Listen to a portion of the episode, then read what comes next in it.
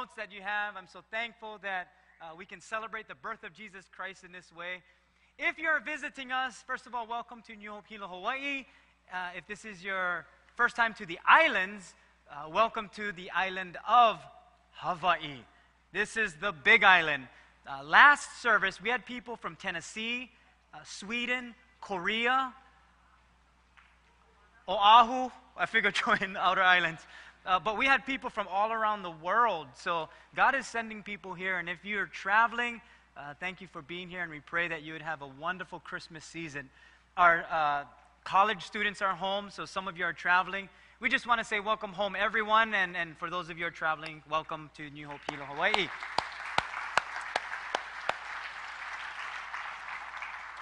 When I was thinking about uh, the night before Christ was born, and tonight we're going to talk about the night before Christ, I thought no one could truly fathom the significance about what was taking place. No one could really fathom the, what the birth of Jesus Christ was about to do. You know, there were prophecies and there are things that people kind of understood, but no one could truly understand everything except in retrospect. That's the only way they could truly understand what was really happening. And the night before Christ was born really sets up the day he was born and will teach us how we too can prepare our hearts as Christ comes into our lives and homes. We always prepare for something. We're preparing for tomorrow night. Many of you had to clean the entire house because people are coming over. And that's one of the reasons why some husbands love having parties at their house because the wives clean everything up and everything smells fresh and it's ready to go. Some of you have family members that are visiting, and uh, you got to get prepared for that one person in the family that you have a difficult time with. And, and some of you are preparing how you're going to respond when they bring up the same thing over and over. Uh, well, that's why we need Christ, because He's going to do some stuff in us. Some of us today was such an intense day. It was just one of those days that it was just intense, or this season may be intense for you uh, last night, if you're a football fan, for some of you, that was an intense game. Uh, some of you are holding on to playoff hopes. Some of you have no playoff hopes. So everyone is in their own situation when it comes to this season that we're dealing with right now. The question is, how is the night before Christ when he, before he visits you? What is that like? What is that moment before Christ does something in your heart? Because if the answer is, well, it's chaos, then you're going to learn tonight that sometimes it's in the midst of chaos that God does his greatest miracles. We know hurricanes here in Hawaii. We, we had our fair share of hurricanes. We understand storms, and, and here in Hilo especially, we understand rain. Now, I have four things that storms, uh, how storms are formed, and and basically, I'm, I'm, just reading this. So, storms, first of all, need warm, moist air as fuel. That's what helps get the storm going. And then, as the warm, moist air is pulled up into the storm system, it leaves a low pressure vacuum. And then from there, the air descends, drawn back toward lower altitudes by the very vacuum that it created in the first place. And what's important is that descending air becomes warmer and drier, which involves cooling and condensation. And so, warm, dry air is relatively stable. And once it blankets a region, then it stabilizes in return, stabilizes that air. And that causes what we call the calm before the storm. So, just to give you an illustration, now I'm not a geologist or a uh, whatever else ologists there are. But I, I get some kind of artist. So these are clouds. So imagine this that the dry air is pulled up, and then it heads through these storm clouds, and it comes back down into this, it's a more warm, dry air. And now you have this area that they call the calm before the storm. And it's just calm right here. And we see that happen when we're here in Hawaii. And sometimes you're in the middle of the hurricane. You know that eye? And it's just so calm. It's because you're in that that vacuumed area, all that dry air, and you can feel the warm, that warm air. You know, you feel like, wow, why is it so hot? Well, because you're in the calm of the storm. The interesting thing about this is it's chaos around the calm. That's what's happening. It's complete chaos around everything that's going on. The night before Christ may seem like all is calm, all is bright, and we sing that. But God sent Christ in the midst of chaos. And we're going to take a look at that story in Luke chapter 2, verses 1 through 6, just that small portion. So if you have your Bibles, you can turn there. Luke chapter 2, and I'll read from verses 1 through 6, but I'll, I'll give a little bit narration so that it'll maybe spark some uh, imagination and imagery. Verse, verse 1 of Luke chapter 2 And it came to pass in those days that a decree went out from Caesar Augustus that all the world should be registered. Now, if you study Rome and the Caesars, the, the Caesars that were ruling, Caesar Augustus now comes into rule, and they want to rule the world. They are the world's empire, and they want to conquer. But it's right at this time where they're understanding there was a prophetic word that was given saying that there's going to be a king that is to be born. Now, there are two ways that you can stay the king. One is when you go to war, you defeat the other king. Or two, when there's a king to be born, you just kill him as a baby. So that's what was happening at that time. That's the feel that you got from Rome. This first census took place while Quirinius was governing Syria. Now, Quirinius was just like a, uh, basically being used by Roman, by Rome, kind of like a puppet, just to keep things in order and peace, and of course the rule. So all went to be registered, everyone to his own city. Now, wherever you're born, imagine you had to register to your city. I don't think we were all born in Hilo. So we have cars today and we can fly. They had animals and feet. Well, we can walk if we wanted to, but very few would. Can you imagine the intense pressure and chaos that was surrounding them right at this moment? Now, it, it would be chaotic for us even today to drive, to fly. If all the flights are booked, then you have to go by boat. And if you can't get a boat, well, you jump in on canoe. And if you cannot get a canoe, well, you better start swimming because you need to be registered. So that's kind of the thing that they were going through.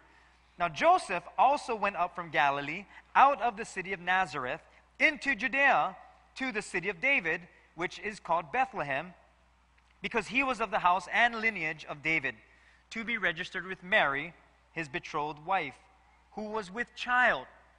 Now, not just the intense pressure of to be registered, but you're traveling with a woman who is about to give birth.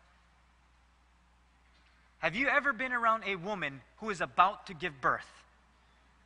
Have you ever been around a woman, period? Much less give birth. So she's about to give birth.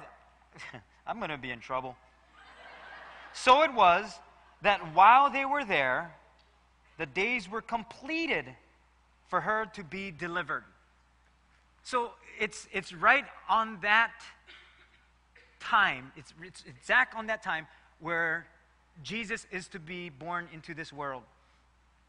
Here's what's interesting about just this beginning story of Christ coming into the world. Chaos surrounds us all the time, and if you're taking notes, the night before Christ, the night before he came, chaos surrounded them. And if we're ever going to learn anything, we got to understand that chaos surrounds me all the time, and you can write that in your first point. That's what happens in our world. It surrounds us all the time. And although we would all love to have only calm moments, only peaceful moments, or peaceful days, life has taught us otherwise. We've had our share of non peaceful seasons or chaotic moments. I like how Tom Welling says it. He's the actor, uh, the one that plays Superman in Smallville. He says, I have so much chaos in my life. It's become normal. You become used to it. You have to just relax, calm down, take a deep breath, and try to see how you can make things work rather than complain about how they're wrong. Now, that makes sense to some degree, But then I thought, what happens after you take breaths? What happens after you try to see how you can make things work? What happens after that? I like this one theologian. When adversity strikes, that's when you have to be the most calm. Take a step back, stay strong, stay grounded, and press on. LL Cool J. Another actor, Michael Caine, says, Be like a duck, calm on the surface, but always paddling like crazy underneath. Now, here's the problem many of us are not like ducks. We're like fighting chickens. We, we're crazy under and over. So, there has to be more to how we solve being in the midst of chaos when we want all to be calm. Philippians 2 14 and 15 says, Do everything without complaining and arguing, so that no one can criticize you.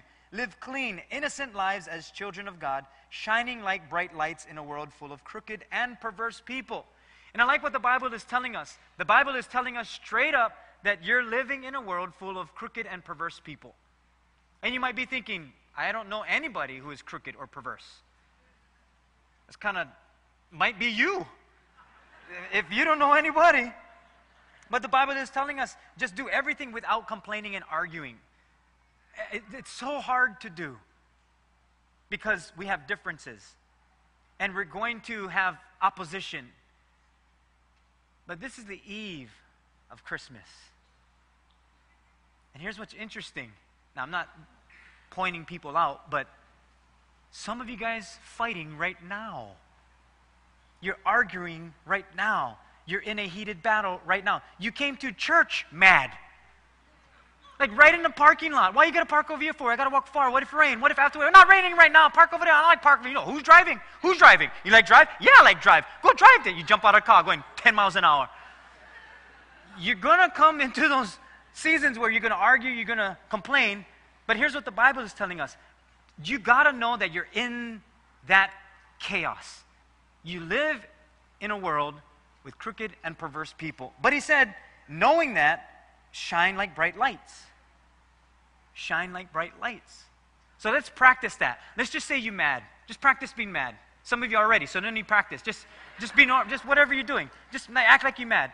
You cannot write hard, so you're smiling, but just act mad. Just be like you're mad. Like, oh, I'm mad. Be like that. Be, I'm mad. I'm mad. Now smile. See? Look, bright lights. Some lights are dull, but that's okay. If you get into a situation where you're feeling like, oh, this is not working out for me, go in the mirror or go to the restroom, go look in the mirror and shine your light. Just shine. Try that. You probably are thinking, no, I'm going to be nuts. That's going to look crazy. I don't want to do that. The Bible is telling us it's a choice that we make because you're going to be in chaos. This is the most stressful time of the year.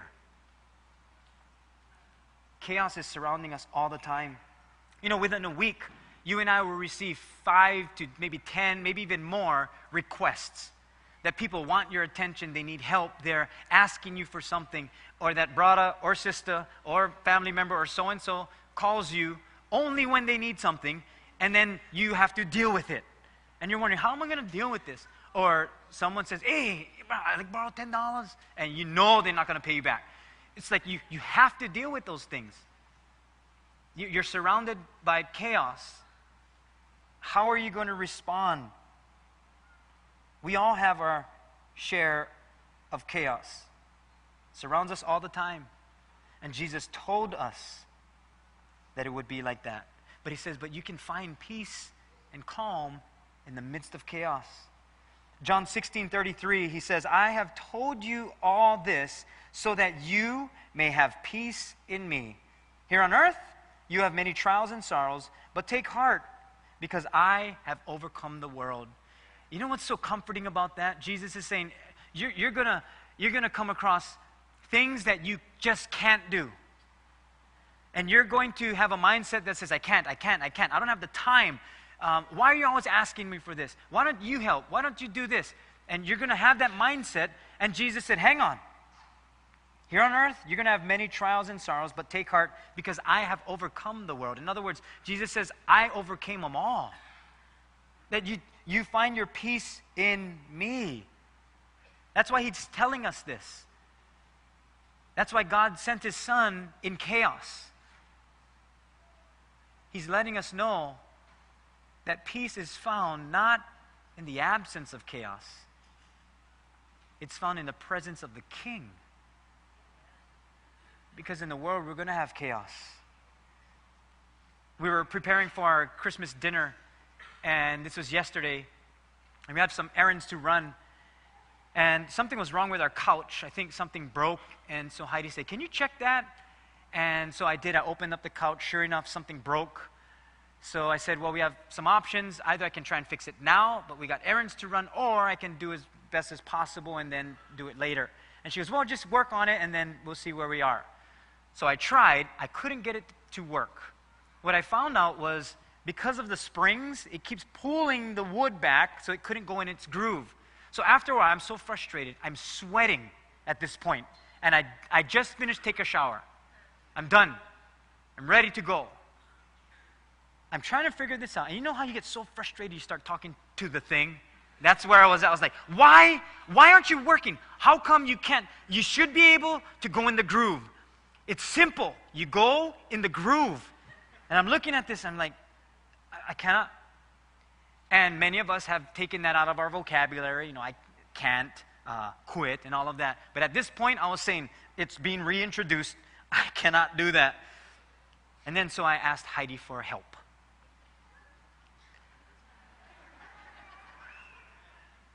Uh, so I'll just condense the story. She helped, and then she didn't help.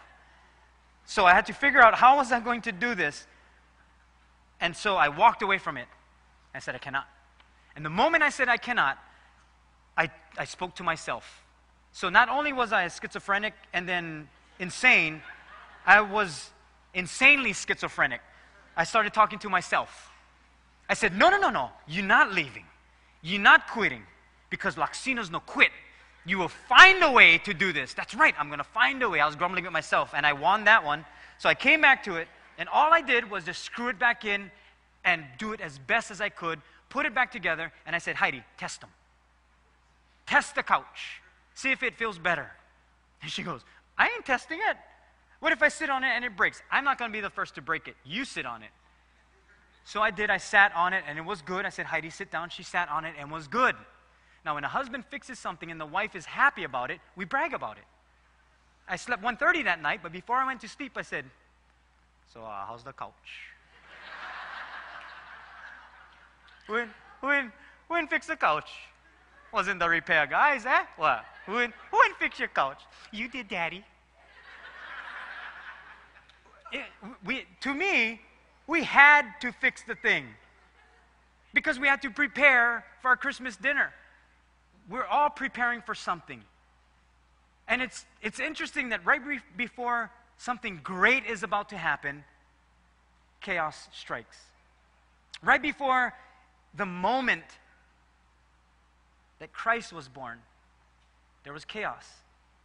But he came in the midst of chaos. As much things as you need to do, and as much that we have to finish or get done. Can you write this in number two? This will help the night before Christ. Take care of one thing at a time. And this is what we learned from the night before Christ was born to take care of one thing at a time. There are going to be many things that we will need to prepare for as we wrap up this year. I want to give you 10 simple things, 10 traits to a peaceful home. Now, you might be thinking, I can't write 10, I can't remember 10. Just take one. Okay, I'm going to go through the list of 10. Just take one. Okay? And don't point at the person next to you like, hey, you should take that one. Well, you need seven of them, you know, you need more than one. Just one at a time. The first one speak kindly. Like, speak to your spouse how you speak to your friends. Unless you snap at your friends. Think of who you speak to the most pleasant, and then speak like that to the people you don't. So speak kindly. Second one, gather regularly, like with family or for your meals or even for prayer or just to hang out. Just gather regularly. Okay, that's the second one. The third one, laugh often. Laugh often. Okay? If you have a hard time laughing, look at the person next to you. They're going to help you laugh right now. Just try it. Just look at them. I know some of you still mad, so it's hard to laugh. That's okay. The fourth one is to work cheerfully. This is not working cheerfully in the kitchen. I gotta fix all this kind of stuff. I didn't even know those people, you know. I gotta cook all this kind of stuff. I don't know when asked me for cook this. Who made the rice? Nobody making rice. Nobody helping making rice. What all you guys gonna do is sit around and watch TV. That's what you can do all day. Sit around and watch TV. Okay? Well, I gotta make everything. I gotta make the turkey too. I went and raised the turkey. I gotta kill the turkey too. So, just work cheerfully. Cheerfully. Okay, give generously. Give generously of your time, of your love towards each other. Give generously. Here's one that I'm just saying, this is a good one. Forgive quickly. Forgive quickly. When someone does something, and especially during this time, just forgive quickly. Number seven, hug freely your family members. And when you hug freely, doesn't mean too much. Just want to make that clear. Be hugging someone too long. Be, what are you doing? Oh, the church said to hug you. Uh, I'm sure you know that in context. It's your loved ones. Uh, number eight, pray frequently. Pray frequently. Now, some of us do pray frequently, but it's the, the kinds of prayers that, God help me, God please, God help me. Or you see somebody, oh, God help them. So it's not that kind of prayer. It's, it's prayers that, that are genuinely connecting with God. Number nine, cheer loudly. Cheer loudly. We're celebrating Christ's birthday. So cheer loudly. Some of you, I know you, so you don't really have to work on this one. You are already loud. So find another one. Work on that one. But here's the last one, and this is, this is one I think we all can work with. It's to love genuinely. And the Bible tells us that love will cover a multitude of sins. So love each other genuinely. Okay, so those are 10 traits for a peaceful home. I like how Benjamin Franklin says it. He says, By failing to prepare, you are preparing to fail. We're preparing for something, and if, if we do fail to prepare, we're going to we're going to prepare to fail. With everything that you're doing tonight and tomorrow, and even into the next year, you're always preparing for something. Luke 2 7, Mary gives birth, and she gave birth to her first child, a son. She wrapped him snugly in strips of cloth and laid him in a manger because there was no lodging available for them. I'm thinking, we have a difficult time in the hospital. They're in a stable. There's no, there's no crib ready for her baby. They don't have onesies, pampers, or Luvs, huggies.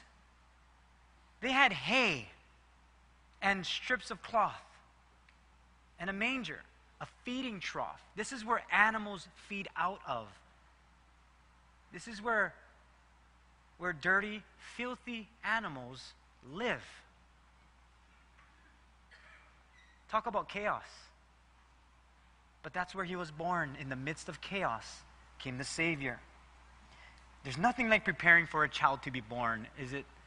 I mean, I remember when my youngest son, Jordan, was born. This is in 1994. We just purchased a brand new car, a Honda Accord. Brand new. Because we're thinking, okay, well, we already had our firstborn son, and he was six years old. So now here's the other one coming, and so we need a different car. We need some car seats. And so we're thinking, how are we going to do this? Well, we have to get a brand new car. That night, on the night he was born, someone either banged my car or I banged something that I did not know of in two places. And I didn't notice until the next day. So I couldn't blame Heidi because she wasn't driving, so it was my fault. And I just had to take the blame. And, and I thought, okay, we're trying to prepare the home, we're preparing the room, we're preparing the baby stuff, we're also preparing the brand new car. And in all of this chaos, not everything went according to plan. By the time we bring our son home, whatever is going to happen is going to happen. Whether or not we're ready, the baby has been born. We're always going to have something to prepare for when God is bringing something that valuable. When God sent us the Savior, He already prepared the world. Now you may think, well, why didn't, why didn't he, why wasn't Christ born in like a palace or wasn't, why wasn't he born in some, a better place? Because God, the master illustrator, showed us that in the midst of chaos, a king can arise. In the midst of our chaos, Christ can do something magnificent. It's not the surroundings that makes it grand or glorious. It's what God brings that turns everything else glorious. Even if it doesn't look that way. It's not our situations, it's who comes into our situation. That's what Emmanuel means God with us. And so he brought us his son. Because here's the last thing there's always something to prepare for. Always. Always something to prepare for. We take one thing at a time, but there's always going to be something to prepare for. Did you know that God will always prepare us for his arrival? He will always do that. If you read throughout the Gospels, Matthew, Mark, Luke, and John, you're going to read that there was always something that prepared Christ before Christ came. And even before God does something great in our lives, he prepares us. John the Baptist said it well too. In John 3:28, he says, "You yourselves know how plainly I told you, I am not the Messiah. I am only here to prepare the way for him." So John the Baptist came to do, to prepare the way for Christ. By the time Jesus shows up and John the Baptist says, "I am not the Messiah," he is. Now everyone has to shift to him. Well, John gets arrested and he actually gets beheaded. But before he does, he has to double check one more time and he, he tells his disciples, Can you just, can you ask Jesus, is, is he the one? Or do we look for someone else? Imagine the doubt that John was going through. Will they report to Jesus what John asked? And Jesus says, Tell them what you witness. And they come back, oh, the blind see, the lame are healed. And John is satisfied because he prepared the way for Christ to do what he was doing. Right now, you may be feeling like, I don't, I don't know what season I'm in. I don't, I don't know what I'm feeling. I, I like the season of Christmas, but boy, the, the, the family and, and where we're at, I don't know. I don't know what it's going to be like. I just deal with what I got to deal with. I, I, feel like sometimes I'm in the midst of a storm, but it, sometimes it's calm, sometimes it's not. But there's more, more for us to look forward to when we understand that God will always prepare us before He does anything grand in our lives. So the question is, what is happening in your life right now that you may feel like, whoa, God is trying to get my attention? He is preparing me. I, for what? I don't know. I'm, all I know is I just sense that God is trying to get my attention. You might be one of those who are saying, well, why would God want to grab my attention? Why doesn't He just leave me alone? Why doesn't He just be God and I can do what I'm going to do? Well, first of all, God loves you enough to pay attention to you because He wants a relationship with you. But God tries to grab our attention because He wants us to be in a relationship with Him. He wants us to get to know Him because He has greater things in store for us for the future. That's what Christmas brings. It brings us hope and a future. He's always preparing a place for us, but not only here on this earth, but He also prepares a place for us for eternity. I like how He says it in John 14, 2. Jesus says, there is, There's more than enough room in my Father's home. If this were not so, would I have told you that I am going to prepare a place for you? Jesus Himself says, There's a place that is being prepared for you. That all this time that we're here on this earth and we feel like God doesn't understand or, or God may not be there or, or I'm okay with my relationship with God, He's saying, I'm, I'm preparing a place for you so that when you get here and you see your home, it'll be perfect. And you will love your new home. He says, I prepare a place for you. I used to have a difficult time preparing for Christmas or a Christmas dinner because I'm, I'm not really the cook. And uh, Heidi loves to cook, or she'll choose to cook our Christmas dinner. And like anyone who cooks, when you're cooking, you don't want nobody else in the kitchen because either they're in the way or they're trying to help and then they become in the way. But if you don't know how to gently kick them out, then they're going to be in there thinking they're helping. And that's the most difficult ones to deal with because you're trying to cook and they're saying, Oh, I can help you. I, yeah, yeah, I can help you. I, will go, I'll go cut that for you. Don't worry, I get them. I'm cutting them. And they're cutting it not like how you want it. And they're helping you. They're doing whatever they need to because they want to help. But in your mind, you're thinking, I, I, I don't want you to help. Help, don't help. But now I love our Christmas dinners because it's like that, that season of our life where it's, it's different. It's just a different season. It's like God was constantly preparing us for the next season, the next season, and the next season. He always prepares us when He's about to do something great. And if you look at life, and if you can kind of compartmentalize your life into different seasons, you're going to be able to find that God is always trying to do something great in that season. Sometimes we fight it, sometimes we cooperate with God. But maybe He's preparing for something right now. Maybe, maybe a new home, and you're preparing for that, or a new baby. Maybe, maybe you just got a, a brand new baby and you're, you're trying to prepare for that next season, and, and schedules are chaotic, communication is zero, and you're trying your very best to make it work, or maybe the new job, you're, you're preparing for that, or a new season of life. Maybe it's a new relationship, or, or maybe you're preparing to make the greatest life change with God Himself. And maybe it led up to this day where God is saying, I want to do the greatest thing that you would ever see in your life, but I'm preparing you for it. And maybe you've been fighting it all this time, and God is saying, I am about to do something great in the midst of your chaos. And maybe He wants to do what only He can do. You know, even though there was no room for Mary and Joseph and the Son of God at the inn, I, I pray tonight that we would make room for the Savior that wants to do something great in the midst of a storm and chaos, but that He would do something so powerful. You may be in a great season right now, but even still, God wants to take you to that next level. He wants to do something great in your life. I want to give you the second part of preparing for a brand new baby because our, our second born, Jordan, uh, we could prepare for that. We're a little bit older. Uh, that was in 1994, so we're a little bit, you know, prepared for that season. Our first child, I was 15 years old, and Heidi was 16 years old we really couldn't prepare for that one because it was just that season of our life. But I remember when, when trying our best to, you know, make it work, and uh, we were living on Oahu, and we were trying our very best to figure this out.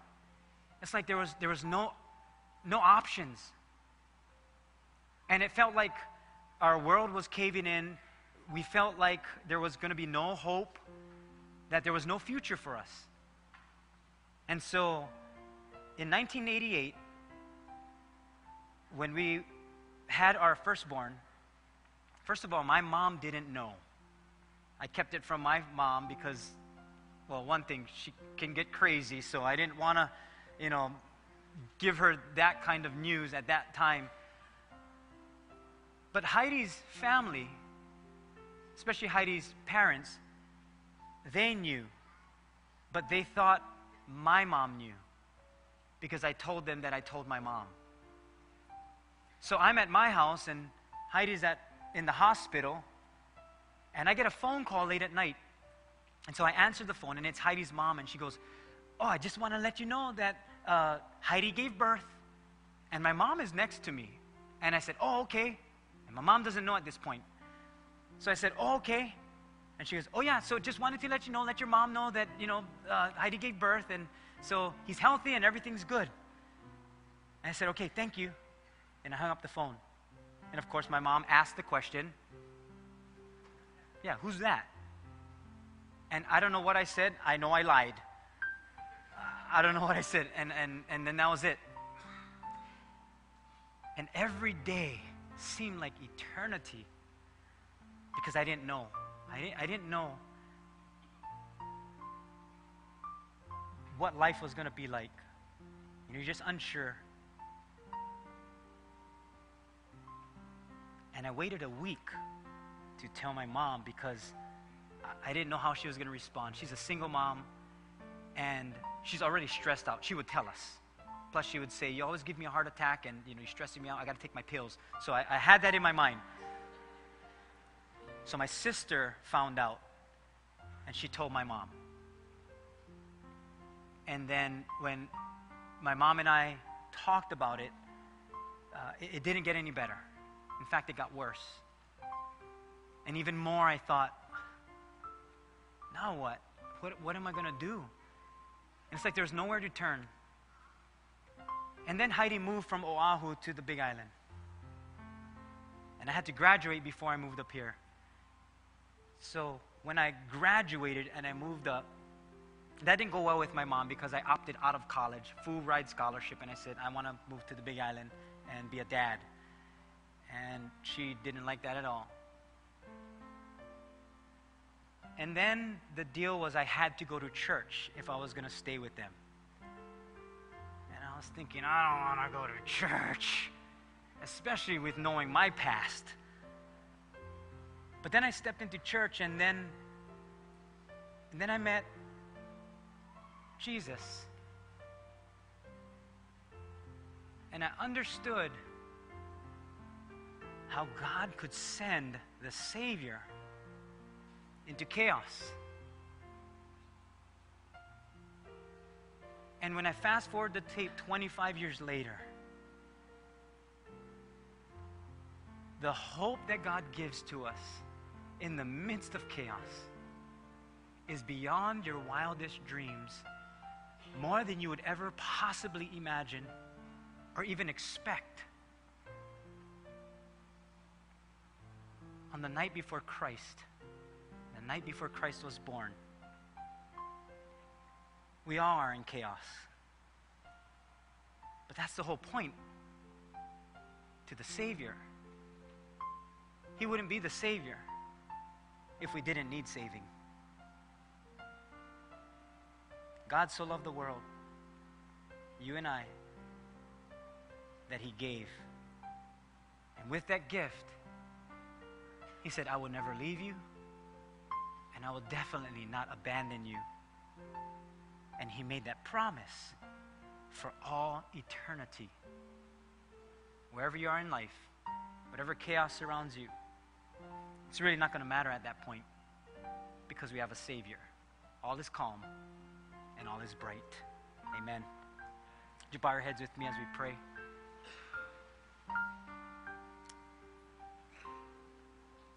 Lord, thank you for the Savior. Thank you for giving us hope in chaos. that even though our surroundings can be chaotic, even though we may be in situations that seem hopeless, the whole reason why you came was to give us hope. That we live in a crooked and perverse world, but you have overcome the world and peace is found in you. I know that there may be some here tonight that they don't know you. And they have yet to give their hearts to you and accept you into their lives. But they don't know how to, they don't know what to do. And maybe they're in that season of feeling like no one cares, feeling like there's no way out, feeling like there's no hope left. But you have proven that by sending us the Savior in the midst of chaos. The night before you were born, it was chaos. And if you're here tonight and you're saying, I, I want to give my heart to Christ, I want to I want to seal my eternal destiny. That God would prepare a place for me in heaven. And if that's you, with every head bowed and eyes closed, would you just lift a hand and you're saying, I want to give Christ my heart tonight? Good. Anybody else? Good. God sees your hand. God bless you. Right here. Bless you. You too. God bless you. Bless you. Back there. Right here. God bless you. Over here. God bless you. Good. God sees your hand. He sees your heart. You put your hands down. We can all say this prayer together, but especially for those that you're giving your heart to Christ for the first time. And here's the prayer you just add the heart. Heavenly Father, thank you for Jesus. Forgive me of my sins and wash me clean. I believe in you, that you died for my sins. Make me brand new. I will live for you. I thank you for being my Savior and my Lord. In Jesus' name I pray. With every head bowed and eyes closed, maybe you're a believer, you're a Christian, you're someone who believes in Jesus, you've given your life to Christ. Maybe you're saying, I don't know where I am, what season I'm in, I don't, I don't know what's surrounding me. Maybe it's a calm season, maybe you're in a chaotic season. But maybe you're saying, I, I, I want to be close to God, I want to be close to the Savior. And there are situations and circumstances surrounding me that I'm, I'm not too sure of. But I want to I want to welcome the Savior into my chaos. Because he may be able to do something grand with something that I'm not able to do anything with. And if you're saying, I want to be, I just want to be close to Christ, would you just lift a hand? And you're saying, I, I want to be close to the Savior. Good. Many hands. Just hold them up. That's just a response of what God is saying. You can put your hands down. Lord, I pray for all of us tonight. How grateful we are that you have come to save us, not just from sin and separation from you, but that we live in a crooked and perverse world. But we can take heart because you have overcome the world. Lord, we thank you. The night before Christ was born, before you were born, that we celebrate tonight, and then we celebrate your birth tomorrow, that you are already here, that you are with us. And so we pray for our loved ones, that you would keep them safe, help our families to be stronger and our relationships to be tight, that we would love you with all our heart, soul, mind, and strength, and enjoy this night as well as tomorrow. In Jesus' name we pray, and we all said, Amen.